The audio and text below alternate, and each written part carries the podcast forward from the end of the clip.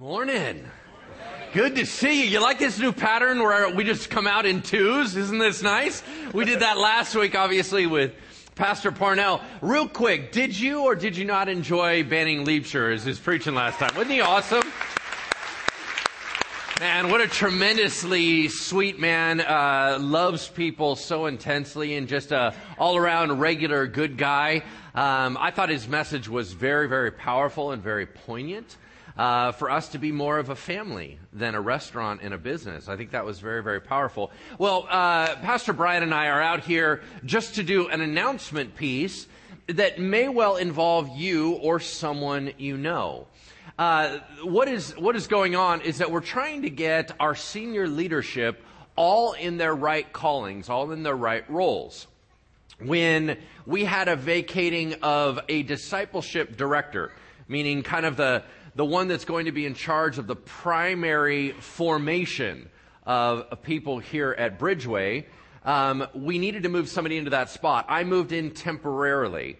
What we wanted to do was to get Pastor Brian into that role. We have have to backfill his role so he can move over, if that makes any sense. So we're trying to get him into the right spot. But in order for him to move, it opens up a very unique role that we have made some adjustments to in the job description. And we would like you to consider whether you are being led by the Lord or someone you know here in this church would be led to that particular description. So, Pastor Brian, can you tell them what we're looking for? Absolutely. So, uh, f- first of all, I, I am thrilled and honored at the opportunity to move into our uh, director of discipleship role. Uh, tremendously grateful for the, the trust that Pastor Lance and our elder board have placed in me, and I, and I, I carry that weight not in an unhealthy way, but I, I respect the the significance of that, and, and and look forward to kind of serving you all in that capacity, and then working with uh, so many members of our team who are just extraordinary, and uh, just trying to work together to help us grow in our discipleship and our love for God, our love for others, and anyway, there there are great things ahead. Uh, like Pastor Lance said, uh, in order for me to kind of complete that transition, we need to backfill my role. Now, as we were thinking about how do we want to go about filling the role, uh, we realized that there was maybe an opportunity here to add a skill set to our team that does not currently exist. So here's, here's what we did my current role as director of connections and communications, there is a heavy pastoral emphasis to that role. You've seen me as part of the teaching team. Uh, I, I, help oversee our men's ministry and women's ministry and singles ministry and, and a number of our different ministries in a pastoral manner. What we decided to do was we said, let's take all of the pastoral responsibilities of my current role and let's split them out so that they are covered by either Pastor Matt Bach, who's our Director of Christian Development, or by me in our new role as Director of Discipleship. So what we can do then is we can make the connections and communications role really focused and kind of lasered in on ideas like guest services, uh, helping new people get connected, uh, helping with internal and external communication. So what we want to do is add somebody to our team who can bring real expertise in those areas. I joke with, with our team and with others that when it comes to things like social media and a lot of these communications pieces, I mean, that's, I mean, my degree is in communications and I know enough to be dangerous, but it's not truly my area of expertise. What we want to bring in is somebody whose expertise is in copywriting, whose expertise is in social media management, whose expertise is in guest services and hospitality, and somebody who has a background in those things to again add somebody who can really focus on those areas. So, uh, what we would really love and what we're praying for is that there's somebody uh, here at Bridgeway who possesses those skills and knows our culture uh, and who might want to kind of throw their hat in the ring, prayerfully, of course, and you know if you're being nudged by the Lord to do that, uh, to consider maybe coming on board in that capacity. Yeah, I here's kind of my heart. My heart is that there's somebody that has those skills to a high degree, right? So you did get your degree in something where you can run massive amounts of people and make sure they're cared for. Things like the hotel industry. That there would be someone here that is excellent regardless of whether you're young or you're older, that you're excellent at modern day communications and social media networks. We need those skills really high, but here's what I'm praying for that you've been working out uh, in the secular environment, and which is normally how Christianity works. We're supposed to have normal jobs and we're supposed to bleed Jesus all into our society. But every once in a while, God whispers to people's heart and says, I actually will need to give you the grace to move in and do it full time at a church. I, what I'm looking for is that someone would have those skill sets that you have already been talked to by God. And that the Lord said, I would love for you to transition over and support the body of Christ in a new way, whether or not you've ever worked at a church before in your life. So, if you are gifted in those areas, wow, we sure need to hear from you. Yeah, absolutely. So, if you're interested or you know someone who is, uh, our website, bridgeway.church, uh, if you go under the Connect tab, you'll see a little place where you can click jobs, and uh, there you'll see sort of an ad for the opening. You'll see a full job description, and then information about emailing jobs at bridgewaychristian.org if you're interested in applying. If you have any questions, I'd, I'd love to love to help answer them. So, that's it. Thanks that's so much. It. Thank you, Pastor Brian. Right on. All right. Good, good, good. Uh, I need you to take out your Bibles and the handout sheet that was given to you at the front door. We are beginning a brand new series today. We're starting a brand new series in the book of Habakkuk. I'm pretty sure you didn't read that recently. I am quite certain that was not your devotional book of this morning. I, I, here's the deal. I don't even know how to pronounce it. All right? Because I say Habakkuk, everyone else says Habakkuk. That just sounds wrong to me, but right. I don't know. And there's so much about this book that we don't really know. In a moment, I'm going to ask you to turn to it. Nobody even knows how to find it. Right? So we're going to have to talk about that in a moment. But we have a brand new series, which the whole book is only three chapters. But because of my spiritual gift, It's a seven part series. right? Everybody's got a spiritual gift. My spiritual gift, make things longer. Praise God, right? All right, so we're going to do a seven part series. We are in part one, and I entitled this whole series the Ever Present King series. Because when we look around our world, it is very tempting to think that Jesus somehow has stepped off the throne.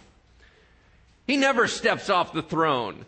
He was the king, is the king, will always be the king. He didn't go anywhere. We have an ever present king. Yeah, amen? But wow, it sure gets confusing looking out into the world. So we're going to have a series listening to this man who was looking at his world like we look at it today. And he was going ballistic with the injustice that he was seeing around him and he was crying out, God, don't you care? Why am I the only one that seems to be concerned about this stuff? God, I pray and I pray and I pray, and nothing seems to change. Have you ever felt like that? Well, we're going to try to talk through and make it very personal as we go through this series. I think it's very appropriate for today. But we are, of course, in the year of wisdom. That means that we're going to take a book maybe you haven't read before, and we're going to try to open it up so it can become a book that you can personally study. We're going to take concepts like injustice and turn them around and take a look at it through a new lens. We all need to have soft hearts to say, God, what are you saying to me? What is my part in all this? How can I partner with you to transform my world? That's kind of the idea. So, we're going to jump right into it and let's find out who is this guy, Habakkuk. Um, here's the deal. We know almost nothing about him. We know nothing more than what is in his book. He's clearly a prophet, seems to be a poet, and maybe has musical skills. That's it. That's like all we got, right? But we can discern some things about the context that makes his book make sense. So here's a little bit of history stuff. Because really, it doesn't matter who the guy is, it matters the message that's coming through him. Can we agree with that? Here's what that means. We should not be so impressed by the prophet, but by the voice of God speaking through that prophet. We should not be so impressed with the pastor, but more the Holy Spirit ministering through that pastor. Y'all tracking with me? It's not the individual, it's the God moving through that individual. That should always be what we're focused on. So, let's talk a little history context. If you're a note taker, you might want to write some of this down. It is approximately 640 BC. That's 2,600 years ago. We're going into ancient Middle Eastern history. Israel had been divided north and south about 270 years before this.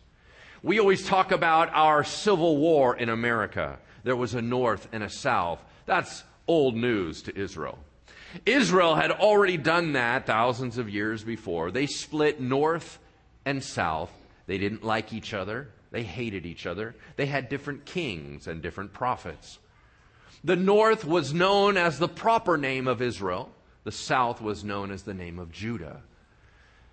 They had very different lives. Well, what happened was, is that both had been warned that they were off the rails. They needed to get back in alignment with God. If they did not, God was going to use enemy nations to bring judgment upon them and remove them from their land.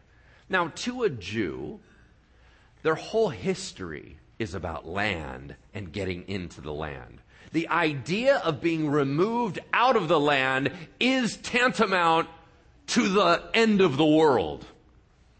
They were being warned if you do not fall back in line, if you do not become the nation I built you to be, then I am going to remove you from your land. Well, a nation, a mean, nasty nation at the time. Now, they've transformed over the years. But a mean, vicious nation called the Assyrian Empire was the world dominating leader. God used them in 722 BC to come in and wipe out the north. They literally killed thousands upon thousands upon thousands and then took a bunch off into exile. They cleaned them right off the face of the planet. Now, the South, of course, who didn't like the North, they cheer. Yeah, right on, right on. Now, no, we don't want our people off this. We, but we're still here. Y'all were worse than we were. So you all deserve it. And God said, whoa, whoa, whoa, whoa. You guys are on the same track as they're on. I've given you more time, but I need you to turn the boat around. So all these prophets were being raised up. People like Habakkuk, and the same people that lived during his time were guys like Nahum and Zephaniah and Jeremiah. All these names, maybe that you're familiar with, with the prophet Jeremiah, they all lived at the same time, trying to give the same message. Turn it around, turn it around, turn it around. Well, the whole world situation began to shift. The Assyrian Empire began to diminish, and a new empire began to arise. They were led by a famous general that we probably know his name, most of us. His name was Nebuchadnezzar. Now, he ran the whole army for his dad, who also had a stupid name Nabopolassar, right? So, needless to say, not a great naming town, all right? So his the general was winning the wars. Now eventually his dad would pass away and he would assume the throne and of course that is the guy who Daniel was that whole scenario with Daniel working with Nebuchadnezzar and the Babylonian empire. The Babylonians were rising up, Assyrians were going down, and this prophet, Habakkuk, learned that God was going to use the Babylonians to bring judgment on the south, and they too were going to get wiped out. And he went ballistic. God, what do you think you're doing? How dare you use a pagan nation to correct your children? How dare you and while I'm complaining, why are you always letting the bad guys get away with stuff? Man, I, it seems like everywhere I look, someone doing something bad is advancing in the world, and the good guys are always getting crushed. God, why, if you're on the throne, why aren't you paying attention to this? Why am I the one always having to give you the news feed? Don't you care? Have you ever felt like that? Hmm. Why was he so angry? Fill in the blank on the sheet in front of you. Is this a broken world is maddening. A broken world is maddening. This is not how God wanted it. We look around and we see broken nations run by broken people doing broken things. We're hurting each other all the time. We're bringing in leaders that have no business being there.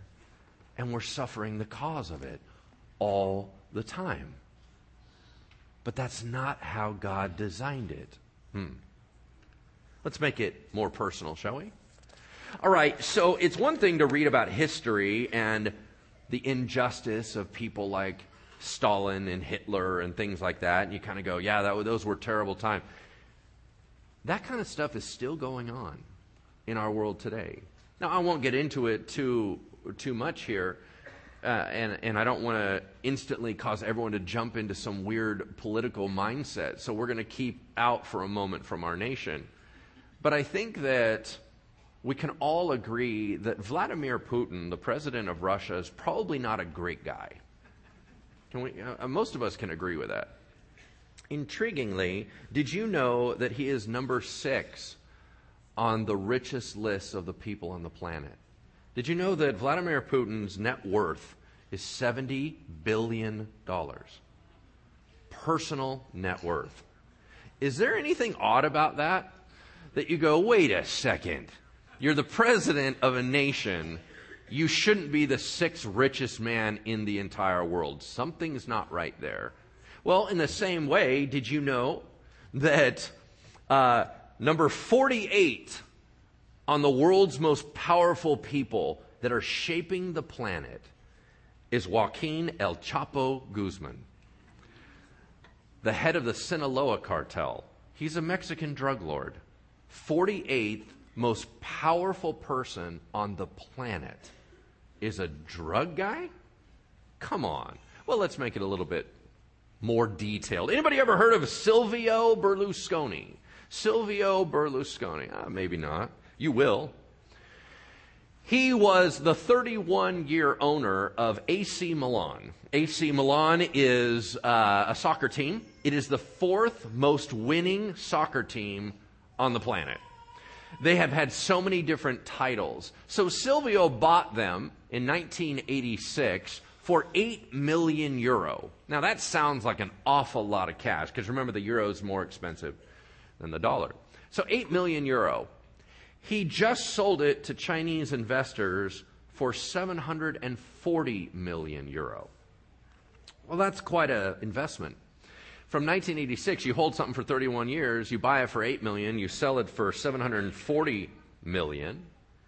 So AC Milan, is that what he's always famous for? No, you're going to find out he's actually more famous than that.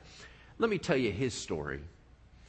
In 1997, in rising up as a wealthy media tycoon, he was sentenced to 16 months to jail for accounting fraud at his company Fininvest, but that sentence was suspended. In 1998, he was sentenced to two years and four months in prison and fined $5.6 million for corruption and illegal party financing. But that was overturned the next year. Also in 1998, he was sentenced to two years and nine months for bribing tax inspectors, but that was thrown out in 2000. In 2001, he became Italy's prime minister. Oops. He won with 18.5 million votes. Okay, so you are known as a corrupt businessman and you become brought in as the prime minister. Okay, in 2006, he was put on trial for judicial corruption. He also stood trial for tax fraud, but that case was suspended for a couple years. Meanwhile, he was voted in as prime minister for the third time. Doesn't matter what you do, you just keep rising. It resumed in 2012. He was convicted of tax fraud, was given four years in prison, and barred from public office for five years. But after the appeal sentence, it's reduced to one year of community service in a nursing home. Is that who you want around your mother? In 2011, with all his various marriages and everything, he became famous for having prostitute parties. Well, that became a big problem because he then was on trial for sex with an underage girl prostitute. He was found guilty of it, was found guilty of the abuse of power, was sentenced to seven years in prison, but the appellate court overturned it. In 2013, he was indicted for bribery of a senator. He was expelled from Parliament, but only because it was 192 votes to 113. He was convicted of bribery, sentenced to three years in prison, but due to the statute of limitations, served no prison time. Okay, how frustrating is that? I'm sorry, he's how wealthy? Things keep rolling for him. He continues to succeed no matter what he does. If any of us had any of those things on our record, it would be the primary downfall of our lives. It's merely a hiccup to him.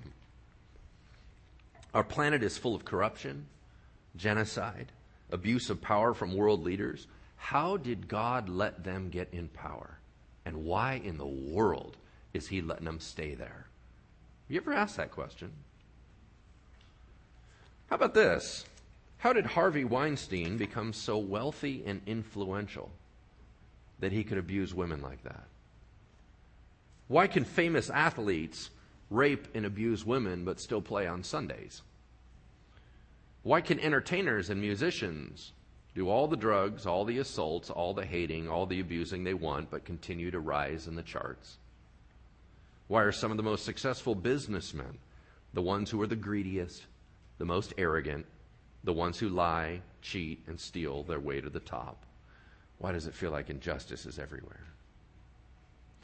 Let's take it one more step closer.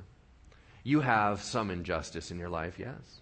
There are some people that have felt that in their marriage, someone had left and they had taken everything. You spend every day looking back and talking about how unfair that was. You've prayed about it. Why does it always seem everybody gets away with everything, right? This is how Habakkuk felt. This injustice, this agitation, this holy irritation. God, it's not right. Why are you letting it go like this? I thought you were king. Why are we praying and praying, no movement? Why are we trying to move the dial politically and nothing's changing? Why is everything sliding and then the bad guys get rewarded? Ah, that agitation filled this man's heart. And God had something to say to him.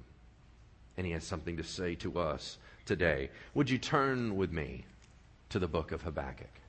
Now, if it helps, it's right between Nahum and Zephaniah. Okay? All right. In your Bible, it's probably around page 785. 785. Uh, here's the deal it's at the end of the Old Testament. Uh, a little tiny book, once again, three chapters. But we're going to begin the study right here in verse 1. Habakkuk 1 1. This is the oracle that Habakkuk the prophet saw. Okay, what's an oracle? I mean, right, I get it. If you saw the Matrix movie, you know that uh, you know what an oracle. Okay, here's an oracle. An oracle is a revelation from God, a message from God. But it says that he saw it. For most of us, we think of prophecy or revelation from God as something that you hear or something that is impressed upon your heart. What do you mean he saw it? Well, it's, God has revealed himself to mankind in a variety of ways. Sometimes it's visions, sometimes it was dreams. What's the difference? One you're awake, one you're asleep, right? God has done things auditory. God has done things on impression. God has done things through nature and circumstance. God communicates to his people. So what he saw I have no idea. But the message came across relatively clear, and he began to write it down. He heard from the King of Kings. And you go, man, that would be so awesome. Man, really, God like gives you a directive. He tells you something so clear that you're like writing it down word for word and you think that would be awesome. Uh, real quick caveat on that. The word oracle is translated prophecy two times. That's why you're going to think of it in terms of prophecy. 56 times it's translated burden. What does that mean? It means it might not be as cool as you think it means. Here's why. When the King of Kings speaks, it demands action. You do not consider it, you do it. That's how it works. The unfortunate thing is that as we are reading the Word of God, we're still reading the Word of God as if it's an opinion. It's not an opinion, it's God has spoken. Now, we need to do all our work to understand what it means or what it says. But once we know what it says, it is actually a mandate for living. But we still seem to think that, ah, I'll consider it. No, we'll live by it because that's God talking. All right. So he was hearing from God. Do you hear from God? Here's my argument I believe that all God's kids are hearing from him so often that you're not even tracking it as God. I think that it is so common, it no longer receives any honor. You're like, what, what, what are you talking about? I, I believe that God communicates to his people. Is that true? Yeah, we're going to talk about prophecy. He is a prophet. What does that mean?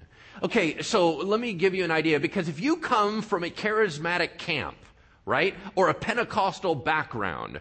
You hear prophecy and you're like, yep, that's how it rolls. That's awesome. I've got a couple words. They were super encouraging in my life.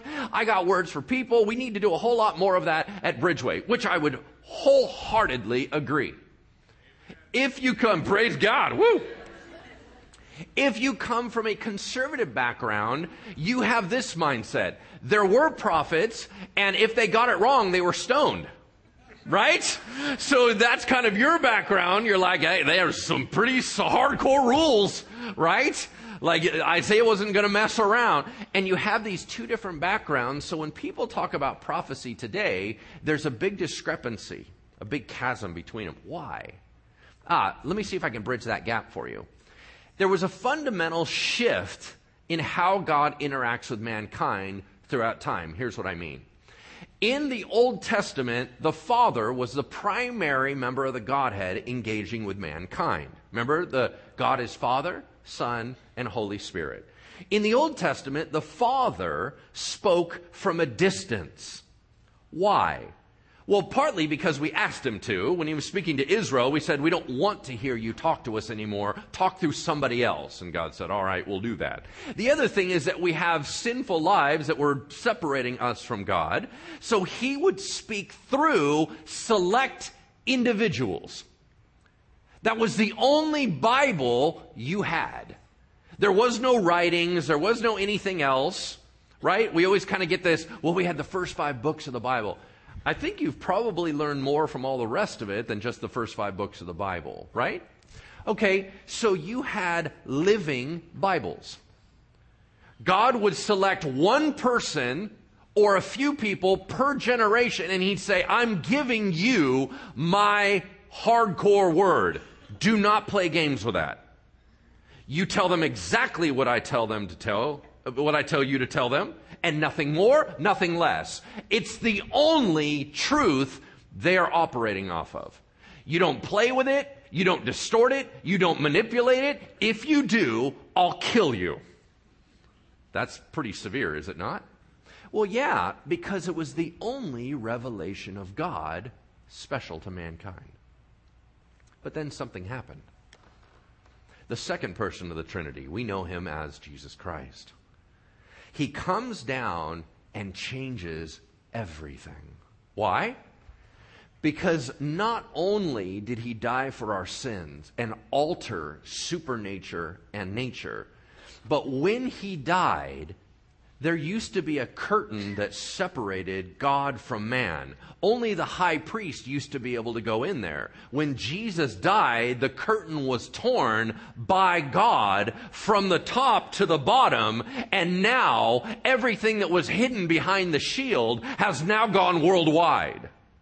Now all of a sudden there's accessibility by normal people to approach God that when Jesus died for our sins, when he made us sons and daughters of God, he fundamentally changed the internal being and gave us the ability to be born again into God's family. And God began to communicate with his children directly. There was no longer a mediator. There was no longer one select individual.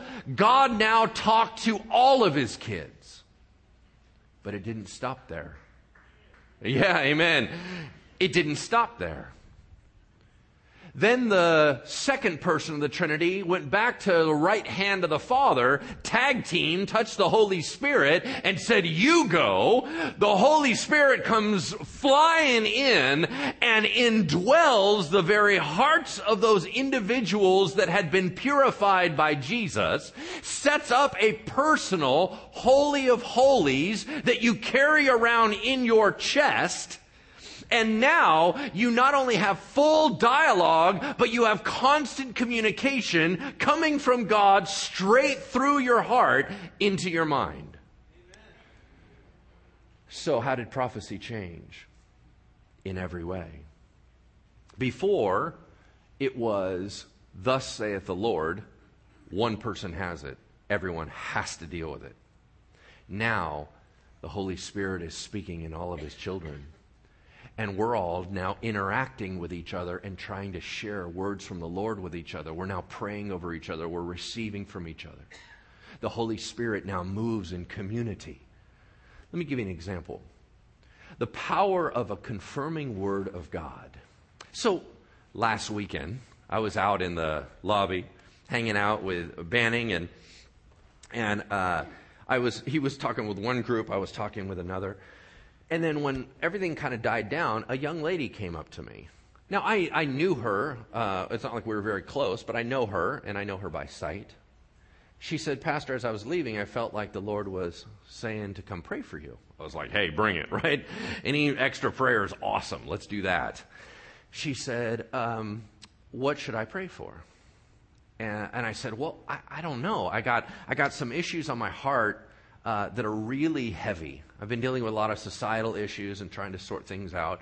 And I said, I don't, I just need some clarity there. I'm having a hard time figuring out what to do. I said, I also have a speaking engagement this evening where I'm going to be speaking to another church and doing leadership training, and I just hope that what I say is right. She said, All right, well, I was getting the word clarity, so that's good. And I said, All right, cool. So she starts to pray for me. She prayed along, but along the way, she said two very unique things. One of them, she said, Lord, as I'm praying, I just feel like it's the same idea of clearing a, a muddied glass. That, that God somehow you would cleanse out so that Pastor Lance could see clearly through to do what he needs to do. Then later on in the prayer, she said, And when he speaks to this other church, would you make it like honey on his lips to be able to speak out the truth of God. Okay, now, she wraps up her prayer, and I, I said, Hold on. I know how uncomfortable it is to come up to the senior pastor and pray over him, right? The idea that you did that is crazy cool. I said, So, first of all, thank you for your prayers, but I need to give you some instant confirmation. Because you're going to go away and go, That was super awkward, right? like I'm all, Hey, Pastor, honey on your lips, blah, blah, blah. I said, let me give you some confirmation. Two things happened this last week, literally days ago. Number one, and I won't go into the whole story, but number one, I have this awesome dog. She's four years old. Her name's Bella. She's a King Charles Cavalier. Super cute little princess dog. She has decided she is not going to use her dog door. Uh, now it's one of those plastic doors that swing out. She has her own door to get out into the. Anyway, bottom line is she wasn't using it. So I, as a good owner, got down on my hands and knees to take a look and find out what's going on with the door. Now, I looked and I went, oh, she can't even see through it to get to the other side because the door's all messed up. And I was like, ah, oh, it probably doesn't matter. It's been scratched because every time she hits the door, she hits it with her little hand or paw, whatever it's called. her hand. I've made her totally into a person. Okay. she reads too. No, she doesn't. So I was like, there's no point in clearing it. Well, then I thought, well, as a good owner, I needed to tr- try. So I end up rub. Well, come to find out, the whole thing is coated with grime. By the time I clean it off, there's very few scratches, and actually it's now clear to see through because she didn't want to push her nose through because she didn't know what was on the other side. But now that it was clear, she was willing to walk through that door. Okay, really? That just happened right before she's praying that the glass would be cleaned and all this stuff. Oh, okay. She doesn't know that. Here's the other thing I had uh, an appointment to do a book interview on my Master's Mind book with a company in Chicago. They said, prepare a verse that we can talk about that's been on your heart a lot lately. So I prepared Ezekiel's call. You know what that's about? God gives him a scroll, tells him to eat it. It tastes like honey, and then he's able to present the Word of God. That interview canceled. I just prepped the verse, but there was no interview. It got postponed. That happened three days before she prayed over me. Here's my point God was always talking to me but the idea that another believer would come up and pray over me and confirm what God was saying to me when I was crying out for God's clarity, for her to hit and ping on very specific things, not having any idea what's going on in my world, made me feel like God sees me. Do we need more of that? Oh, yeah, we do. We do. But let me caution us on something. When we have connections with the Lord, the reason why prophecy changed in the New Testament is because the Holy Spirit's talking and it says, man, everyone's going to have a word. Bring it in church. Now, if you got something corporate, that we got to slow down, right? We can only do maybe like three of those, blah, blah, blah, right? But individuals different. He said, but when you bring it out, you need to bring it out in a way where everyone can consider it. Because here's what we're not good at listening to God. We're all so busy and confused and distracted. Most of us don't take any time to learn to dial in to hear God's voice clearly. So we're not a very good filtering system. But you're supposed to present it out and then say to the other person, well, man, you got to pray through that. That could have been totally bogus. Sorry about that. Like, I, you know, I'm, I'm trying to track. So here's a good rule of thumb for Bridgeway. When you are praying, when you feel just a strong impression from God to share for somebody else, here's what I'd like you to do. Please do not use the phrase, God told me you need to. Please don't do that. Even if that's what you think. Because here's what it does it sets it up for an improper response. There's no considering. If God already told you, what am I going to say? What am I going to argue with you? No, he didn't. Yeah, I did. No, we didn't. I, okay, please don't set it up that way. Here's how we set it up at Bridgeway. Man, I feel like the Lord is sharing. And then when you finish, but you need to pray about it and bring it to the Lord. Because I think that sets up a more biblical model by which we are to consider it, match it up against Scripture, do our due diligence, and then pray and listen to the Lord, right? That's what we're supposed to be doing. All right. Having said all of that, here is Habakkuk, a prophet of the old sort, the ordained office of which there were very few. Everything rises, rise, rises and falls on this guy's ability to get this right. Different time, different season. Habakkuk gets an oracle from God. Ready? Verse 2. Yeah, I wonder why it's a seven part series. Here we go. O Lord, he said, how long shall I cry for help and you won't hear me? Or cry to you violence and you don't save? It's interesting where he starts out with a personal name of God, of which is translated on our version as Lord. What's intriguing about that is Lord means boss. It's intriguing how many of our prayers start with Lord Jesus. Lord means he's the authority. Why then do we spend the rest of the prayer telling him what to do? Right? Jesus said, Why do you call me Lord, Lord, but don't do what I say? Like, I'm, we're having a little confusion here on the titles, right? How long, Habakkuk says, shall I cry for help and you not hear me? This is a praying man. He's praying day in and day out. He's a good guy. Doesn't the Bible say that our prayers are powerful and effective? Doesn't the Bible say that God hears our prayers? Doesn't God say that He moves heaven and earth for His children? Then why am I praying so hardcore and nothing's changing? Boy, I'm sure you felt that, yeah?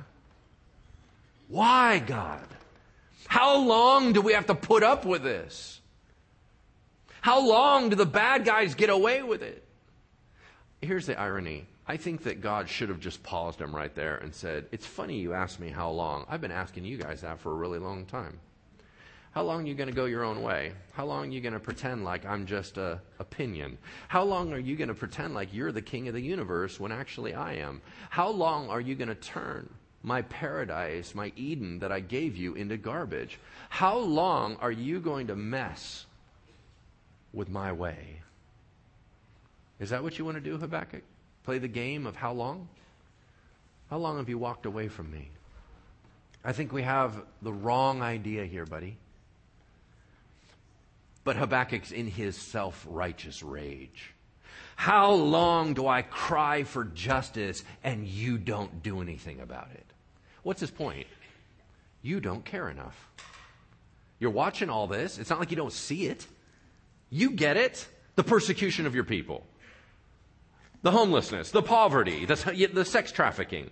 You see it. I'm praying about it. You're not doing anything about it. Why am I the only one concerned here? Is that not an attack on God's nature? Hmm. Pick it up at verse 3. Why do you make me see iniquity and why do you idly look at wrong? Destruction and violence are before me. Strife and contention arise. So the law is paralyzed and justice never goes forth. For the wicked surround the righteous and justice goes forth perverted. What's his point? God, why is there so much sin right under your nose and you're not fixing it? You felt like that? God, I want some justice here. Come on. Really? So people get picked on, you don't care. People get used and abused, you don't care. What, does that make me more righteous than you? Here's where I think God should have stepped in and said, Excuse me, son. You keep asking me for justice. That is the very thing you do not want you, what you want and you keep praying for is corruption. No, I'm not. I'm praying against corruption. Hmm. How do you define corruption? Well, it's totally unfair. Those guys with power get that benefit. Those people that do not have power don't get that benefit. Oh, I see. So, what you've just asked me is to take care of all the sin that they're doing, but not the sin in your life. That's corruption. You want me to bless you, give you space because you got sin in your life, right? Aren't you the one that's using other people? Aren't you the one being mean to other people? Aren't you the one gossiping? Aren't you the one that's turning your heart away from me? Aren't you the one rebelling? And yet you want me to bring justice on the sin over there, just not on you, yeah? Oh, you see, my son, that's not justice. That's corruption. You see, I don't do that. You see, I have a much bigger plan in play. What's interesting is you want me to give you all the patience in the world. You want me to allow you to have a little bit more time. You want me to, you know, God, you understand, right? Is that what you want for your own sin? But you want me to nail that other guy to the wall. Do you realize there are some people that are praying about you right now? Why are they getting away with it, God? They call themselves a Christian. They rip me apart every day at work. They think they're high and mighty. They're Bible thumping. They got all kinds of corruption in their own lives. God, when are you going to nail your kids to the wall and quit acting like brats? They're praying to me about you all the time. Is that what you want? Justice? You want me to shut you down? Ah, you don't want justice. You want mercy, don't you? Hmm. Here's the problem with the why question Why, God, why? It's a beautiful question when you really want to know the components. The problem is, most why questions are a way to impart blame. You don't want to know why. You just want to point out that you want to ask why. Right? Hmm. Everything's falling apart, God. It's all getting worse. Is it? Well, I don't know. Kinda. You see, the only reason you're telling me that is because you see it from a limited point of view.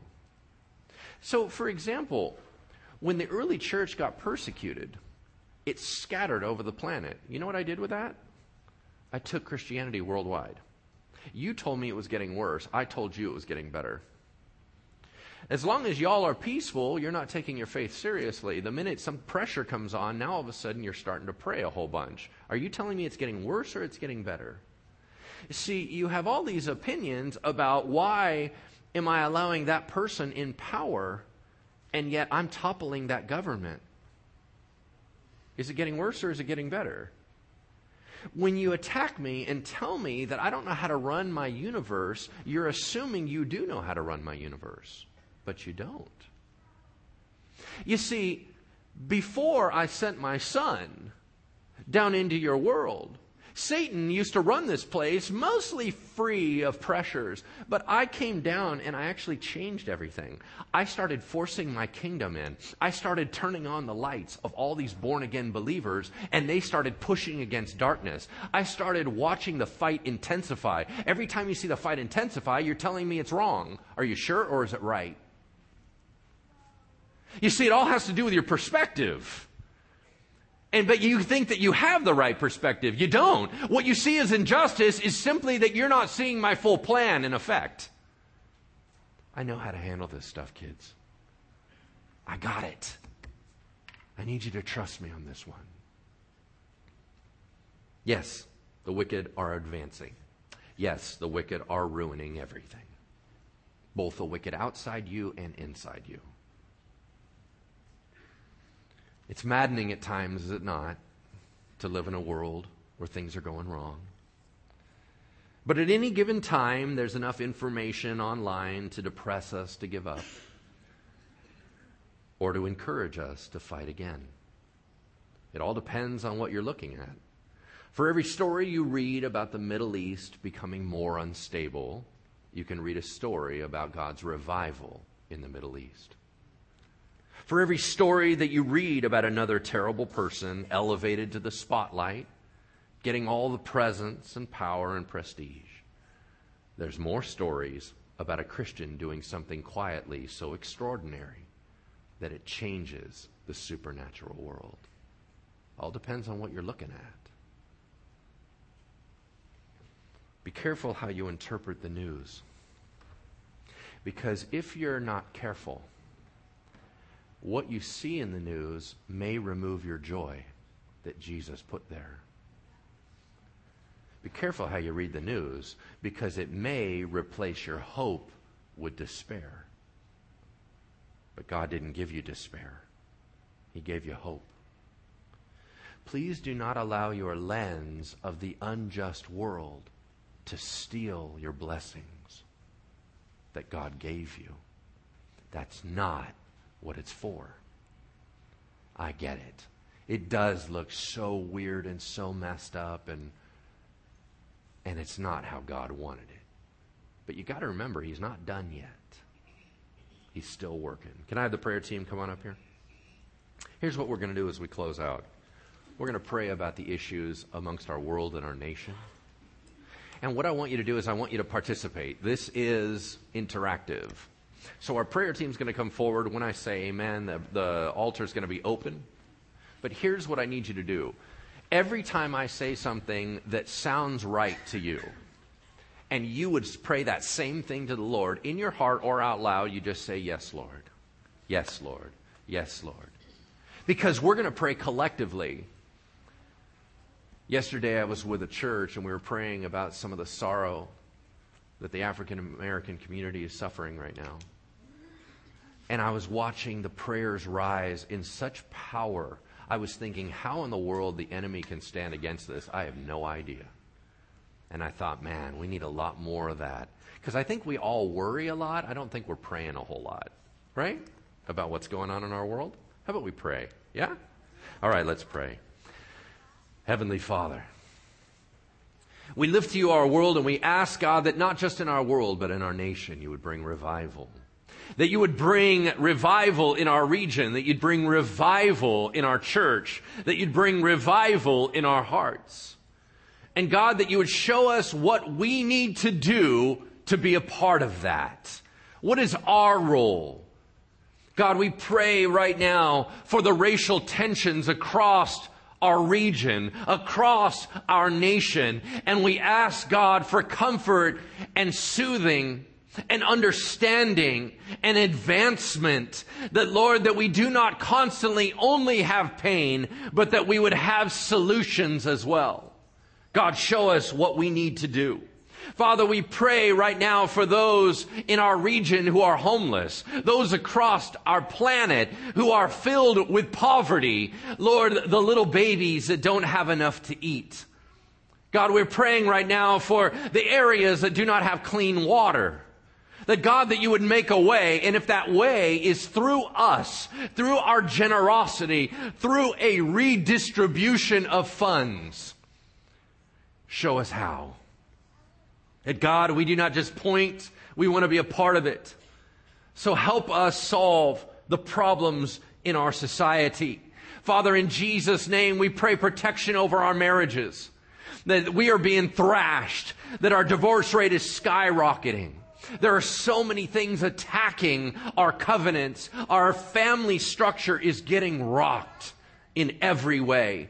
We pray for healing from parents to children and children to parents. We pray for healing amongst siblings. We pray, God, for the family structure to be healed and united and strengthened that our nation might be strong. God, we pray against all forms of terrorism and persecution in this world. God, whether or not it's young people shooting young people or people blowing themselves up to harm other people, whether or not it is the personal terrorism of our own lives lashing out at our coworkers. God, would you show us how to live different? Would you protect the innocent? God, we come against in Jesus' name all forms of human trafficking right here, Lord, in modern day slavery is happening on the 80 corridor. We are one of the big stops on the way to Reno where we buy and sell human beings. God, it is wicked for all of us that are a part of the problem. Would you help us to change? Would you show us solutions? Would you rescue those that are lost? Would you transform the mind of the terrorist, the trafficker, to you, Jesus? God, we pray for the erosion of biblical truth in America, where now it doesn't even matter what you're saying. God, I pray that you would raise up a revival of spiritual truth, that minds would be clarified and sharpened, and we would hear you and we would say, Yes, God. We pray right now, Father, for all the situations of fear that involve immigration and refugees. That, Lord, their whole lives are filled with panic and fear. We don't know the answers, God. We don't have the solutions. God, would you help us to understand more? But even more than that, God, right now people are afraid. And I pray for calm and soothing and peacefulness. Lord, there is wars going on in this world, and there are families fleeing everywhere. That's not new to you. You see it, you know it. would you put your loving arms around them and guard them with angels? And finally, Father, there are some walking our streets today in mental illness. Lord, they don't have the meds and they don't have the mindset to take the meds. They're spending their days talking to imaginary people, angry at the world. God, would you supernaturally come alongside them and hold them close? Would you bring a sound mind to the schizophrenic? Would you allow the bipolar to be healed? Would you allow the casting out of anxiety and depression? That God, that you would bring a blanket of peace over our region. Lord, we are your people to stand in the gap, and we stand in the gap today, and we say, Your way, God. We praise you in advance in Jesus' name. Amen.